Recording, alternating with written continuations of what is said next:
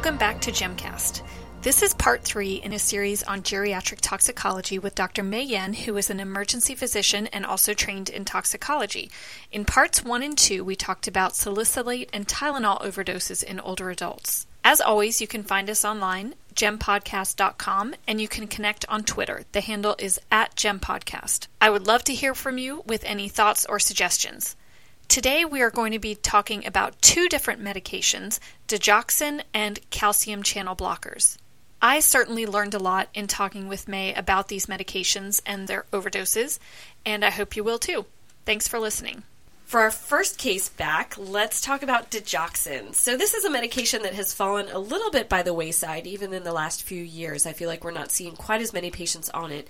But those who are on it are usually older adults, people who have either been on it for a long time and so have just stayed on it, or other medications have not worked for them. So, what do we need to know about digoxin toxicity? Ugh, digoxin uh, is literally one of my least favorite calls or consults in the middle of the night, just because each case is so different. And uh, what I recommend on paper sometimes doesn't translate quite as uh, clearly at, at the bedside because every case is so different. But digoxin, as you know, inhibits the sodium potassium ATPase on your cardiac membrane. In just normal dosing, what you get is a bit of an increase in calcium level intracellularly, which causes increased inotropy, which is what most people on, are on it for, either for rate control for AFib or maybe some heart failure to have that extra squeeze. In overdose, you have a massive excessive amount of calcium within the cell, and what that does is actually alters the resting potential of the cell membrane, and that results in um, myocardial tissue sensitivity and it predisposes it to dysrhythmias. What's also interesting about digoxin is that, in terms of the elimination, it has what we call a two compartment model. So it actually will equilibrate in your serum and then spread out into your tissue. And what we're interested in in terms of toxicity is the level in your tissue, but it doesn't necessarily correlate to the level in your serum right away or immediately after ingestion. So a lot of times if you want to know the level of it, it depends a little bit on what time you took the medicine. So I generally don't trust the level unless I know it's 6 hours out from the time of ingestion. Let's talk first about acute ingestions. We probably see a lot less of these acute ingestions. I think maybe more in pediatrics who get a hold of grandma or grandpa's medications. But an acute ingestion, you expect them to be have very mild symptoms or be almost asymptomatic for several hours just because it takes time for it to redistribute and to really take effect but you think of all the non-specific symptoms nausea vomiting some abdominal pain so some people that say if you're several hours after an ingestion you have no clinical symptoms of nausea vomiting that's a well enough marker in terms of saying that you're not having acute poisoning I personally think if you're somewhere who you can get a level, I would just get a level again, you have abdominal pain, you get weakness. The key finding that we always think about with dig toxicity acutely is bradycardia um, and hypotension from that. And that generally is from increased vagal tone at the SA and the AV nodes. So in acute ingestion, actually, atropine is thought to be a good treatment because it's something you can actually reverse. And this is different in the chronics. But then as the ingestion goes on, the bradycardia could then progress into tachyarrhythmia, and that is when you have the, the true morbidity and the, the mortality with the dig. So it starts off maybe asymptomatic or some non-specific nausea, vomiting, abdominal pain, weakness, and then cardiac toxicity. You see that with some bradycardia and then the tachydysrhythmias. Yeah. And then what about chronic ingestions, which is probably what we'll see more of? People who maybe have some growing renal failure and now their DIG level is becoming toxic. What does that present with? Yeah, no, that's a great point because DIG is mostly renally cleared. So we call it one of the summertime drugs. When people are out in the heat, maybe they sweat a little bit more, their kidneys take a slight hit, and suddenly their levels, uh, which were therapeutic before, now are suddenly super therapeutic. But again, it's always the non-specific symptoms that you hate to see as a chief complaint in an elderly patient, like weakness, fatigue, nausea, vomiting, loss of appetite. The key board question that I've seen, which I've not seen actually play out in person, is uh, the yellow halos around lights, and you also get CNS, like a little delirium, a little confusion. You also have the cardiac toxicity that you think of, so you can see the Brady dysrhythmia, the bradycardia as well. This is usually more from a direct action on the heart, so it's thought to be not as responsive to atropine. So one of uh, one thing kind of anecdotally I think of if somebody has persistent bradycardia, hypotension, not responding to atropine, I start thinking about DIG. Um, and of course, you get the tachydysrhythmias with the late poisoning or the chronic ones as well. And I think the big one on the board for that is the bidirectional VTAC, which again, I've also never seen in person. So, what do we need to do to diagnose whether this is an overdose or whether their symptoms are due to something else? So we're lucky enough to live somewhere where we can get a, a, serum digoxin concentration. I say if they're on dig, I generally always just check a dig level with any kind of complaints. I mean, if they come in with a stub toe, that's totally different. But you know, within reason, therapeutic range for digoxin is generally 0.5 to 2.0, although I would check with your individual lab. However, again, like we were saying earlier, if you have to know when the last dose or the last time of ingestion was, because if it's under six hours, say they just took it an hour ago, you get an elevated dig level, but they look great in front of you. I wouldn't trust that. I would just wait, repeat it, and see what it is, because that just might be the false elevation, the false elevation of it in the serum before it distributes out. What else do we need to check in these patients? Mm, that's a great question. So the key thing, the big thing to really check, of course, you get an EKG, but the big marker that we use is really potassium, and there's a bunch of studies that show that potassium is actually a better indicator, prognostic indicator for death than either the EKG or the digoxin level itself. And the idea of that is that that's really because it's an indication, it's a reflection of the poisoning of the sodium potassium pump. So you can see the degree that that's poisoned. And digoxin toxicity is one of the ones that we actually do have a very specific antidote for. What are the indications for treating with that, either acutely and then chronically? the struggle with digoxin for me is that there's no clear cutoff. Short of having a ridiculously high level of digoxin, such as greater than 10 um, nanograms per milliliter way after six hours, or greater than 15 nanograms per per milliliter at any time, there's not really any kind of clear cutoff. You're not like a level of four or a level of five.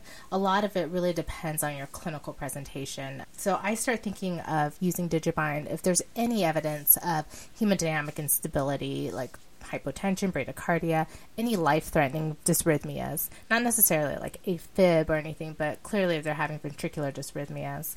And then just generally you start thinking about it in somebody who's elderly, who maybe has an elevated level, altered mental status, just generally does not look well. Those are people we start thinking about. And then you mentioned earlier the potassium. So if their potassium is greater than five, yeah, yeah you would treat it. Absolutely, that's the big kicker. Um, so the studies have shown that potassium greater than five. Some literature say five point five. I tend to go towards five point five personally in treating. It's really been shown more with an acute ingestion, but absolutely you want to think about it with the chronic ingestion as well.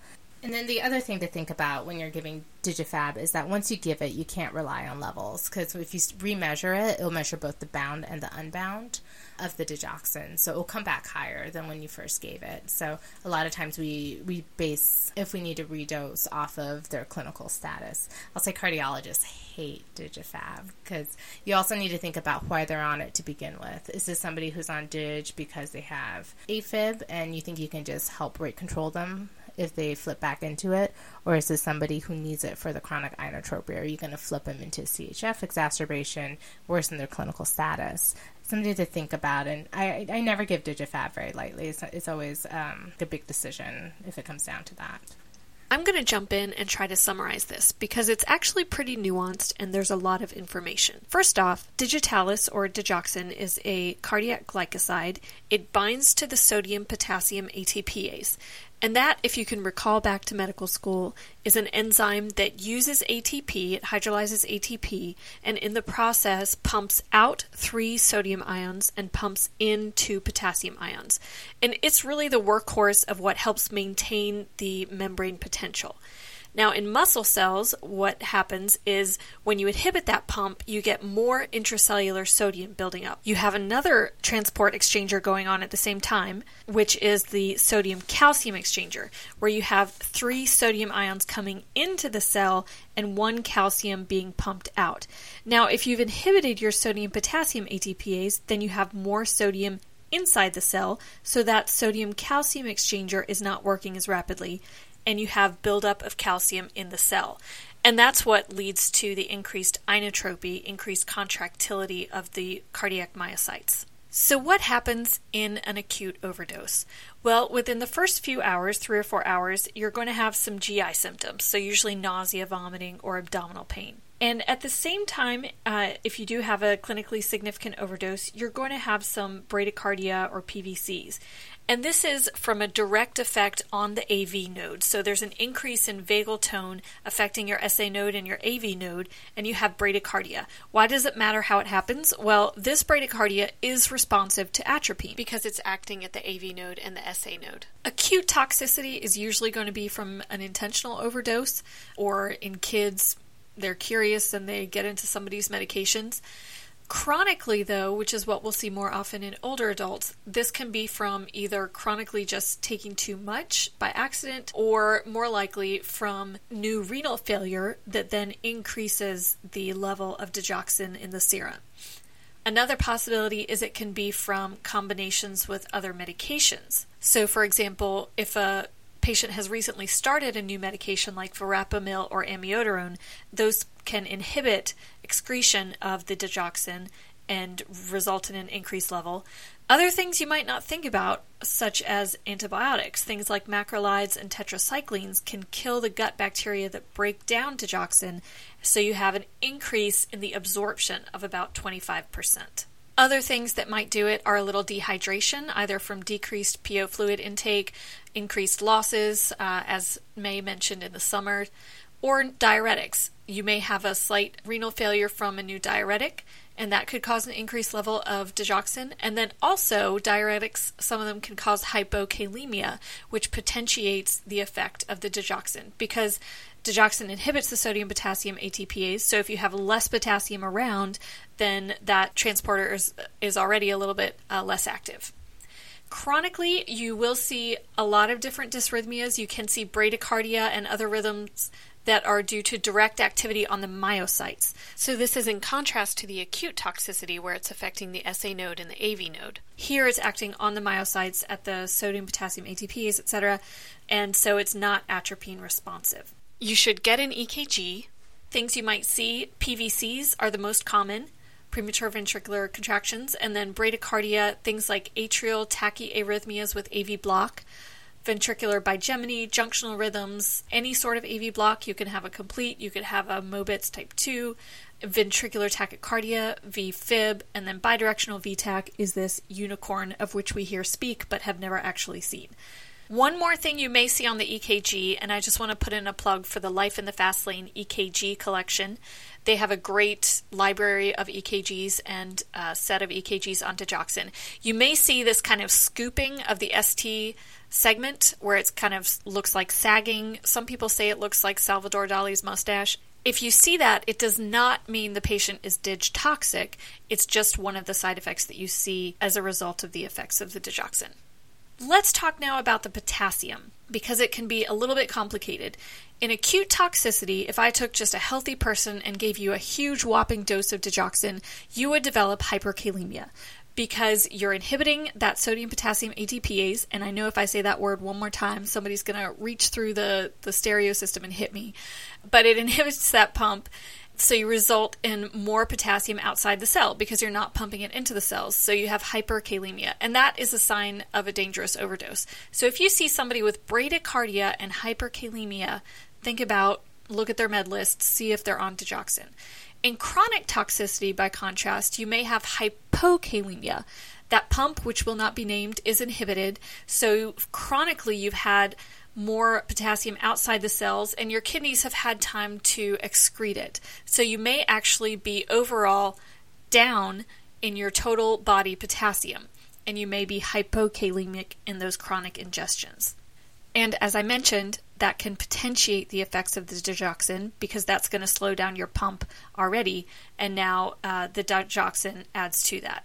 So, when should you treat this and how do you treat it? Well, of course, you're going to do your ABCs. If they're very altered, you're going to protect their airway, resuscitate with fluids if they need it.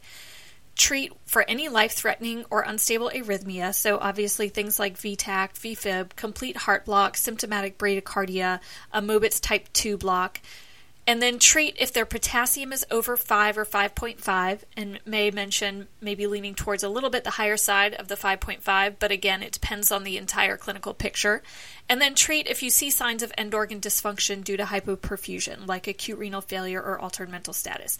And this is where it can get a little bit tricky because is that acute renal failure due to hypoperfusion from their dysrhythmia, which hopefully you would have noticed other signs of that, or is it that the acute renal failure has actually caused the toxic level of digoxin?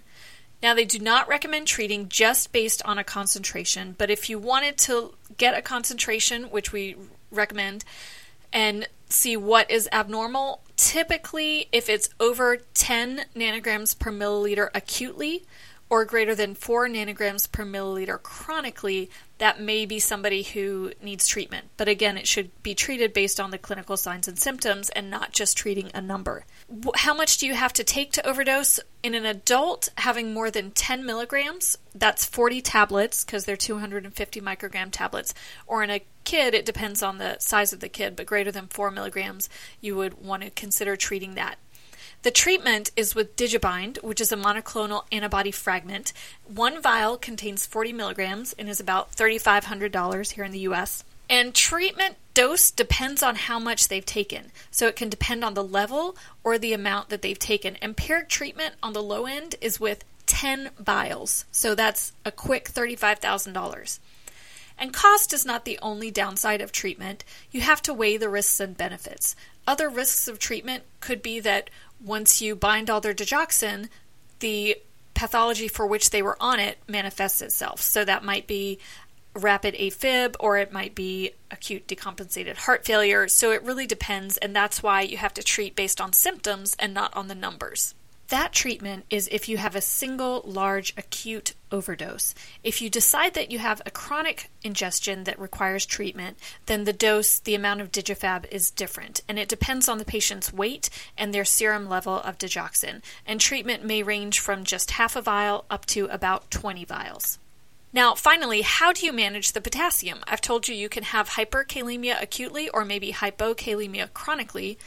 If a patient has hyperkalemia, in most cases, at least routinely, it's not recommended that you treat with the insulin bicarb glucose. Treatment has not showed improvements in mortality.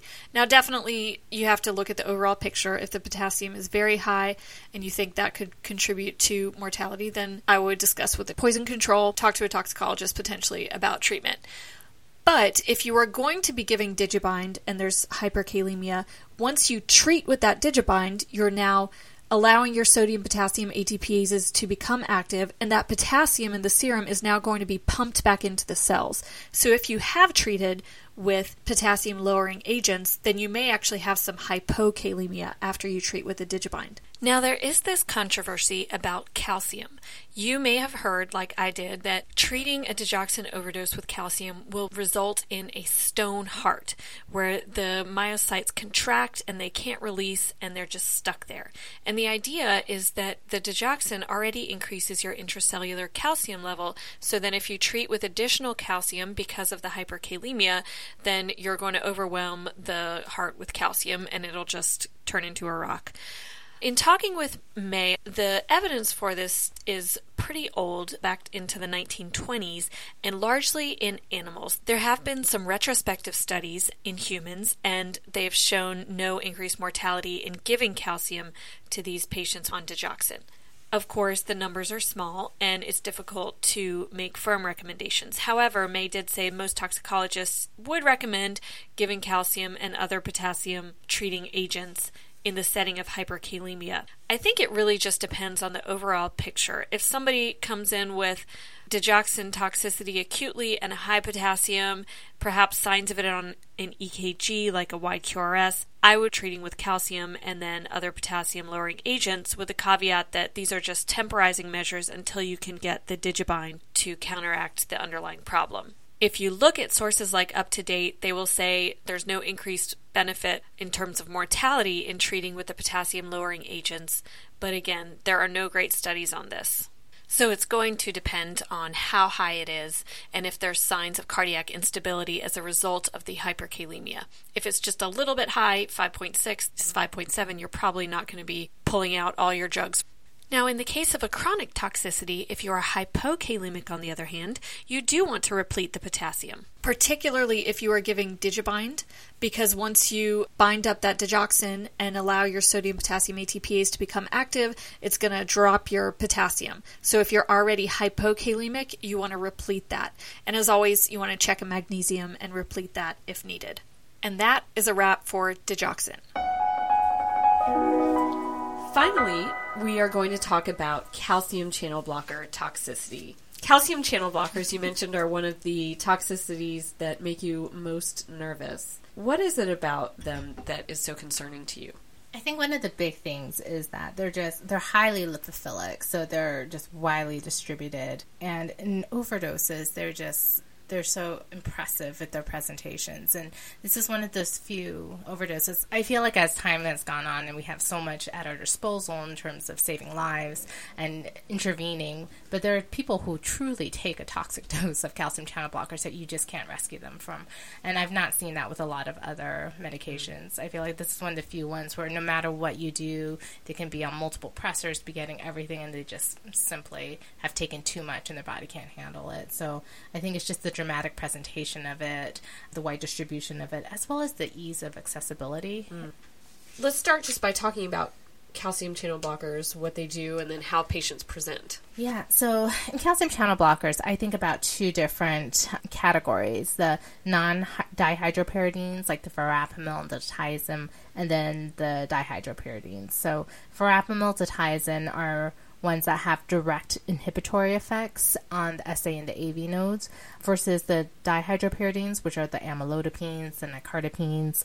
They tend to act more as peripheral, like a vasodilator, so they don't have such um, direct cardiac action in general, when you think about an overdose in one or the other, a dihydropyridine maybe makes me a little bit less nervous, although with the caveat that in large overdoses, you lose receptor uh, selectivity, so you can absolutely see its effect directly on the heart as well.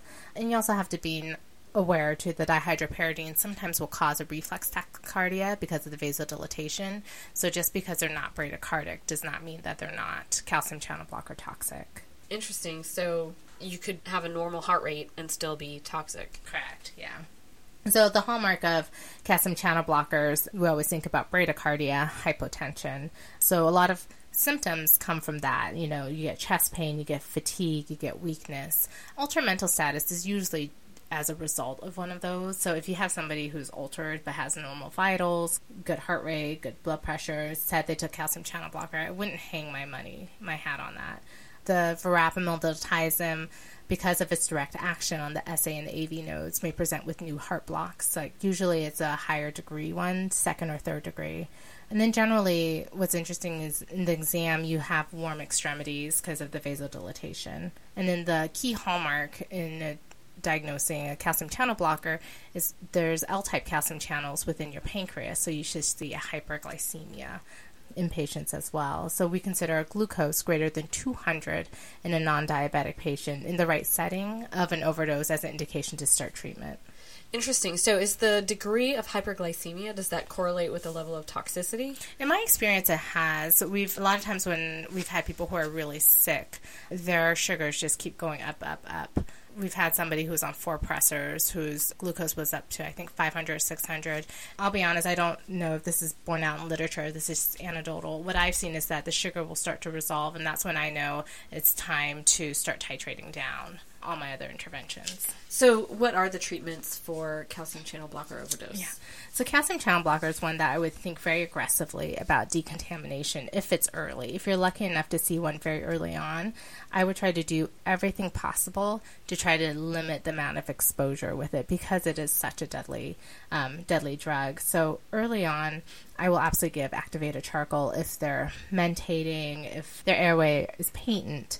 There's a little bit of controversy, and some people would want to decontaminate with whole bowel irrigation or give multi dose activated charcoal for fear of having concretions of the calcium channel blockers. There's been a couple of case reports of people who, at autopsy, when they opened up their bowel, had a huge chunk of calcium channel blockers kind of just sitting in there. A lot of these medications are also extended release, so you think that they're just continually to have a continual exposure. So if they have bowel sounds present, if they're awake and they're alert, I absolutely would give activated charcoal and then I would consider whole bowel irrigation. But you have to monitor them closely because remember there's calcium channels in your gut too. So as you become more poisoned, those will slow down, your gut will slow, and you don't want to just be pouring in large volumes of GoLYTELY in somebody whose gut's not mo- moving. So it takes close monitoring as well.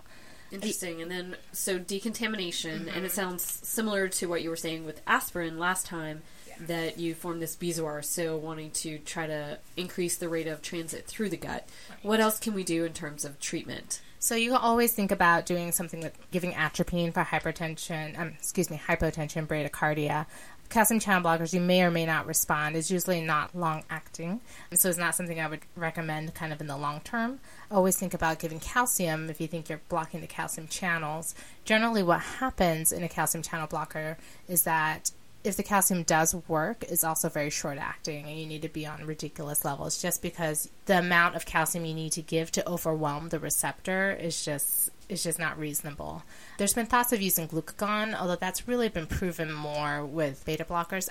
But glucagon will initiate a downstream effect that eventually works at the calcium receptor. So I don't think it works quite as well in calcium channel blockers. And then our big big things that we use with it is high dose insulin or high dose insulin euglycemia, HIE, and that's a relatively newish um, intervention with the idea that um, no one really clearly knows exactly why it works. The thoughts are that under times of stress, your myocardium actually shifts from using free fatty acids to carbohydrates, and so the insulin helps take that up. And then insulin has also been shown to be almost like an inherent pressor. They've had a lot of studies where you show improved cardiac output, increased inotropy. Although it doesn't happen instantaneously, it usually takes about 10 t- anywhere from 10 minutes to like an hour to really see that clear effect. So it's not like what you think of with the pressor, where you turn it on and they're automatically like perking up. Some people don't give it enough time before saying it's not working. And when you say high dose, it really is a high dose. It what is. what are some of the doses you're looking at? So if you think about a dose for DKA, that's usually like 0.1 units per kilograms. In these doses, a conservative or lower high dose is considered 1 to 2 units per kilogram per hour. So, say an average 70 kilogram man will get 70 units of insulin in a drip, which is pretty scary. Per um, hour. Wow. Per hour, yeah. And then how much glucose or dextrose do you need to give to maintain euglycemia? However much you need. And people who are very severely poisoned, sometimes they won't even need it at all until they start resolving. I'll say too, there's some places, Minnesota actually, their protocol has has a rapid ramp up up to 10 units per kilogram per hour. So if you think wow. ours, you think 1 to 2 is high, don't get poisoned in Minnesota. and then you mentioned earlier pressors. Are there certain pressors that are better than others? Yeah, so we're not saying don't give pressors with uh, calcium channel blockers. It's just a lot of the literature has shown that the insulin works works just as well or even better. But the pressors that they do recommend is epinephrine or norepinephrine, things that are direct acting. Because if you think about dopamine, dopamine works because it becomes it's converted to norepinephrine and epinephrine, and that's actually a calcium mediated process. So just to take out that delay, you want to go towards the, the direct acting. And the amount of pressors that you need sometimes become ridiculously high. Arizona put out a recent study where their argument was because you have such a huge degree of vasodilatation with a calcium channel blocker overdose, you can give extremely high level of pressors without the concern for the distal ischemia that you would mm. otherwise have. So I would not be afraid. You know, don't shy away from the pressors. Interesting.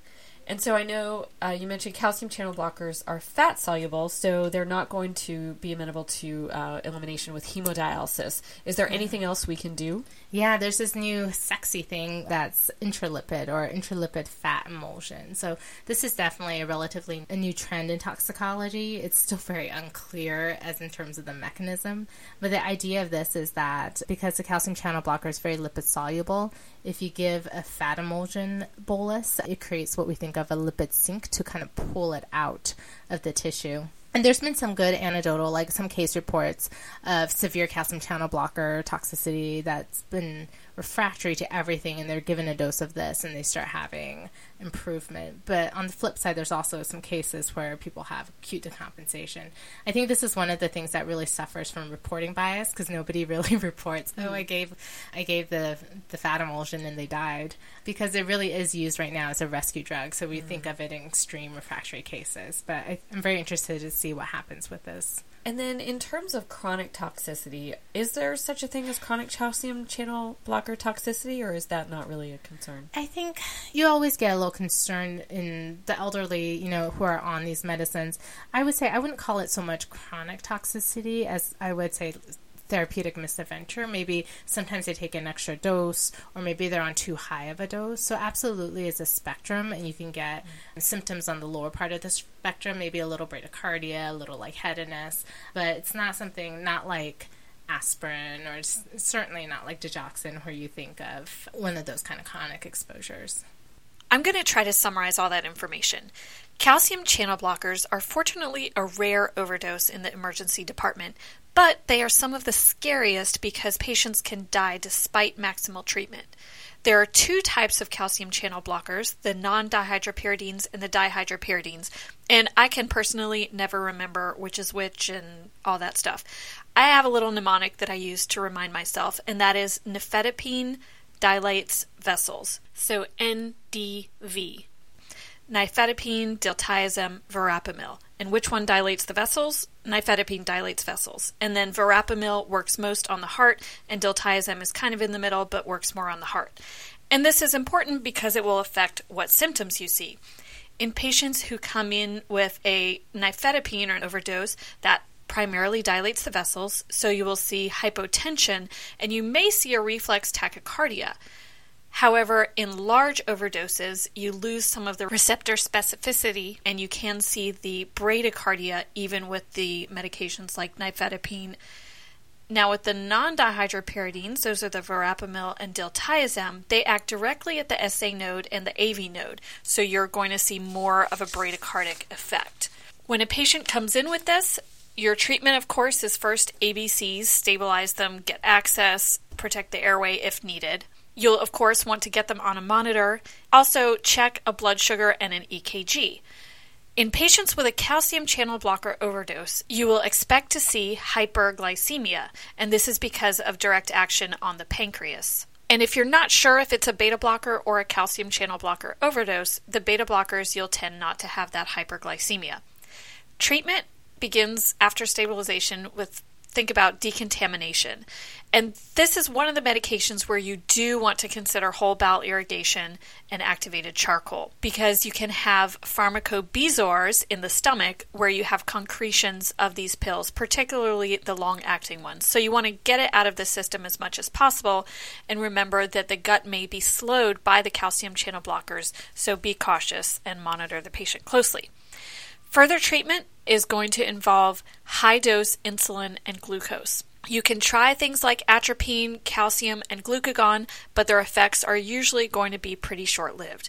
This high dose insulin glucose is pretty impressive amounts of insulin, from 1 to 2 units per kilogram per hour up to about 10 units per kilogram per hour. And you're going to obviously have to monitor the glucose very closely and give supplemental D10 drip or other forms of glucose if needed, although you may not need it because of the effect of the calcium channel blocker on the pancreas. If a patient is still hypotensive and bradycardic, you can consider pressors, and typically you'll want to use norepinephrine or epinephrine because dopamine requires conversion into these pressors, and that's a calcium dependent process. Another little pearl is that if somebody is very bradycardic, you can consider transvenous pacing, but that helps with the chronotropy but not with the inotropy. And the calcium channel blockers can have both negative chronotropic and inotropic effects. If a patient is still symptomatic or has had a very large overdose that you can't manage, and this is currently kind of a, a last ditch effort, although this may change in the future with more evidence, but intralipid. This is a fat emulsion that you can give, and the idea is that it will draw the calcium channel blocker medication into this lipid emulsion and prevent its effects on the tissue. In patients who are severely, severely ill, things like ECMO or intra-aortic balloon pumps have been used in kind of case reports. There isn't really a chronic calcium channel blocker toxicity in the same sense that we see chronic Tylenol or salicylate toxicity. You may have somebody who is a little bit symptomatic from their calcium channel blocker, so somebody who has a little hypotension, maybe a little lightheadedness, or generalized weakness, or heart rate's a little slow, so they could be symptomatic because their dose is too high, but it doesn't build up in the system in the same way as certain other medications do. So think about this toxicity. If you see a patient who comes in with bradycardia and hypotension, and they also may have symptoms as a result of that, like weakness, fatigue, chest pain because of a low flow state, or altered mental status. Medications that cause hypotension and bradycardia, there's four of them that I think of. The two that we've spoken about today, digoxin and calcium channel blockers, and then also beta blockers and clonidine. And just to end this series, I'll share a story that I had. As an attending physician, this was the first truly sick patient that I had. It was a young man who had come in altered, hypotensive, bradycardic. I think his heart rate was in the 30s and his systolic pressure was in the 70s. And we were trying to get a history of course, it was challenging because he was a little altered with those vitals, trying to find out what had happened.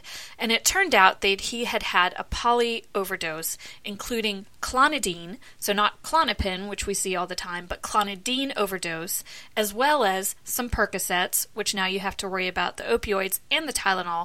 I think the only reason that he survived long enough to get to me was that he had also used some cocaine, providing some pressor activity in order to maintain his blood pressure and his heart rate. And in that moment, it was around 2 a.m., the first sick patient I'd had as an attending with nobody else there looking over my shoulder. And my thought was, this is what we are here for to take care of sick patients in the middle of the night.